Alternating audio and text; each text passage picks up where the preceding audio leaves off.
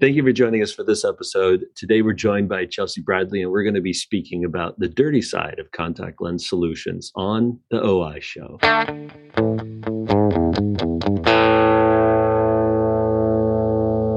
Thanks again for joining us for this episode. Today, we're joined by Chelsea Bradley. How are you today, my friend? Doing really well. Thank you for having me. I'm excited to be. Absolutely, absolutely. So, uh, Chelsea, you are uh, not a, a, brand new grad, but a recent grad. Tell us a little bit about you and uh, what you're doing. I see ICO in the background there. You must have an affiliation of some sort. Yeah, so I am currently faculty at ICO, um, mostly within the cornea contact lens anterior segment section, a little bit of primary care and other things thrown in here and there. Um, but I went to Berkeley for optometry school. And then after I graduated Berkeley, I decided to stay there to do my cornea contact lens residency. Um, and I had grown up in the Bay Area literally my entire life. Grew up there, went to undergrad there, stayed at Berkeley for all the opto stuff. And I decided it was time for a big change. And I had met the crew at ICO at various national conferences, things like that. And I really love the people that are at ICO. So that's what drove me there. And I'm very happy in my position.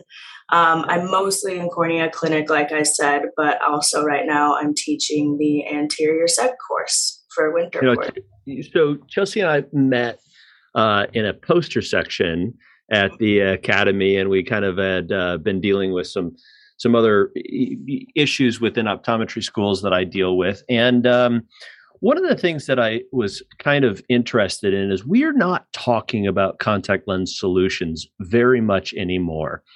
But as many of you know, in 2006, 2007, we had an acanthamoeba and a fusarium outbreak, and uh, contact lens solutions were removed from the market those days were the contact lens solutions solution wars and all the major companies were fighting over whether their solution was the best. Now it has been uh, nearly a decade since many of us have talked about contact lens solutions but yet still 40 50 60% depending on the study that you look at of all contact lens wearers soft are utilizing a contact lens solution and we're not talking about it at all. And that means that doctors are probably not thinking about them when it comes to their patient care. So you took on, along with uh, both Dr. Lindsay Sicks and Andrew Pucker, both who have been on the OI show, a major undertaking. Tell us about the genesis of this work that you put in to give us an update on contact lens solutions. How did this come about? Yeah, absolutely. So, like you said, uh, Lindsay and Andrew were with me on this and amazing mentors. And really, they were the ones who, at the get go, kind of realized the gap in the research uh, recently and just noticed that there wasn't a great summary of where we stand right now compared to where we stood in the past and new products, things like that. So uh, they decided that we should make a review on it for you know it's not a comprehensive literature review but it's pretty extensive. And they were kind enough to invite me on that and i agreed once i dug a little deeper. I agree with you i agreed with them. You know nobody's talked about this for a while and i think it would be refreshing to have one resource to go back and find all the information in one yeah. spot that was our goal. Maybe not fully comprehensive, but I think 88 uh, references is pretty substantial. That's true. So, in, in, in contact lens solutions, I think the biggest beast that we're dealing with is the preservative aspect of this, and we have to have the preservative to some degree. And uh, so, tell us a little bit about um, about you know kind of what you learned, or what are some things that really kind of stood out to you that maybe you don't remember from optometry school or haven't you know remembered from residency and so forth that really kind of stood out. Sure. Um, I'm glad you brought that up because I think, you know, in optometry schools, sometimes we get taught these are the big ones that people use now. So they work well if they get some sort of allergic or toxic response, just switch them to a hydrogen peroxide solution. And unfortunately sometimes that's all you get or all you remember because you're so overwhelmed with other information. Yeah. So i can't uh, i can't say i remembered exactly which preservatives were in which solutions before this paper. So i think it's useful to you know my favorite part of this paper is the table that is produced in there that's saying which preservatives are in which solutions because I think it's a nice quick reference to go remember.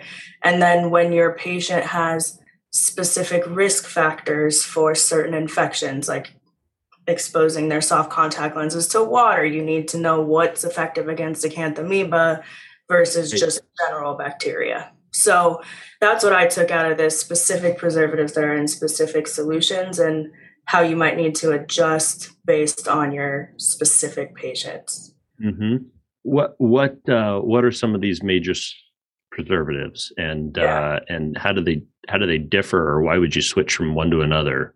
Mm-hmm. How does that work clinically? Sure. So the two major ones that are in all the solutions right now are polyquaternium 1, which goes by PQ1 usually, and then PHMB, which encompasses quite a few um, similar compounds that are all under that umbrella. And those are the ones found in the, you know, OptiFree, BioTrue, a lot of the common ones used today. And uh, I find clinically with my students and when I was in school, someone's having an adverse reaction to a solution and they know that those are the most common ones used or the ones they've heard the name the most, if anything. So you're there saying, okay, their OptiFree is not working well, let's switch them to BioTrue.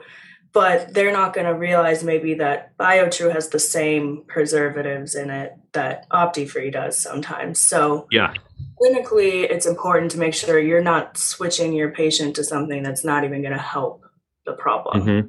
Yeah. So, if you switch from you know, say the patient has a PHMB and you switch from one PHMB to another PHMB, you're not really doing anything. So there are obviously are some advantages to multi-purpose solutions. You don't have to have the the six hour disinfectant uh, that you would have with a peroxide for it to to kind of calm down. You know, if a, a, a patient drops their contact lens, you can pick it up and kind of rinse it off. It's kind of one of those benefits. So there certainly are advantages to multi-purpose solutions. So knowing where where where they fit is still an important thing. Um, what what about uh, generic solutions? Did you dig into the generic world of solutions at all?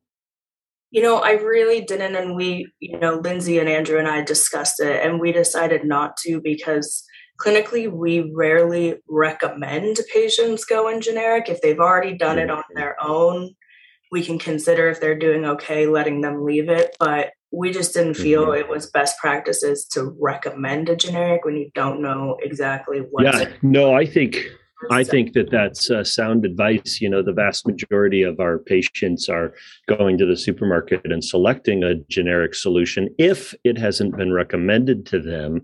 And that's just a key component as these patients are spending a considerable amount of money on contact lenses and uh, we really need to tell them what kind of uh, what kind of care system. I mean, you don't sell somebody a car and then tell them they should figure out whether it's gas or diesel or what what goes in it or that they need an oil change, right? You need to tell them how to care and handle it. And I think the the generic solutions historically have been older solutions, technology that's not as good. They may not have as good of wetting agents. They may not have as good of those sort of things and some of them may have some preservatives that we're not really all that comfortable with our patients being in. So now let's talk about the dirty side of contact lens solutions. Like what are some of the things that you kind of discovered are common side effects of these preservatives? Sure. So definitely contributions to the f- discomfort of the lens whether that be from things that cause dryness but mostly just disruption to the ocular surface both yeah conjunctival cells and corneal cells. And it is somewhat controversial. Some of the studies found there's no significant correlation between the preservatives and stain, and then some of them found quite a bit of a correlation. So you've got to, you know, consider the studies themselves and how they were run. But I think it's obvious if you have a patient in front of you where they've got pan corneal staining and conj staining, and their only risk factor is that they're using a preserved solution, it's obvious enough that you need to consider switching to a different preservative preservative yeah. because that's likely the culprit. Right, right. So, uh, you know, now now asking you clinically, uh, so I, I don't know that you necessarily covered this in this comprehensive review per se, but um, where do you stand with solutions? Is it something where you just out of the box, everybody goes to a multi-purpose or everybody goes to a peroxide or how, how should we be, you know, directing clinicians to be thinking about solutions that they're picking? I will say that I generally go to a multi-purpose first for my soft contact lens patients. So that is, we didn't cover any specialty hard lenses in this. Right. I do right. Differently for that for sure. But for yeah. soft contact lenses for the average patient, I do go multi-purpose, and that may be partially where I practice. My patients are very upfront about the fact that they want the most simple solution. So if they're not in a daily disposable, they make it clear they want to have a system that's the easiest to take care of it. They can use all the ways that you would need to use a solution at once. And when they hear about neutralizing a preservative free hydrogen peroxide solution overnight, quite a few of them, more than I would have realized before I started practicing, say they don't get six hours a night to neutralize something like that. we start with a preservative. Um, but then I monitor, especially if they're brand new contact lens wearers, and make sure that they're not having discomfort, ocular surface problems, obviously. But I usually out the gate go multi purpose, to be honest. yeah. Yeah. Well, I think it's a key component that we need to be revisiting with our contact lens patients if they're not in a daily is what is the solution that we're recommending they use um, you know, in many cases, I think uh, hydrogen peroxide is a good way to go. But when that patient needs a simplified uh, solution, we need to make sure we're specifically recommending something for them and uh, and guiding them in the direction. And there are big differences, right? So wetting agents play a big part into the comfort.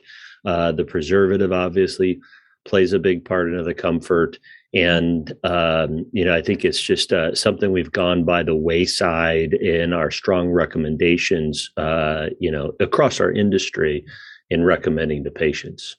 Yeah i agree. And i will say when i do find something that i think the multi-purpose solution is affecting them i go straight to a hydrogen peroxide. I don't mm. try and change them to a different preservative because the likeliness that they're just sensitive in general is relatively high and yeah.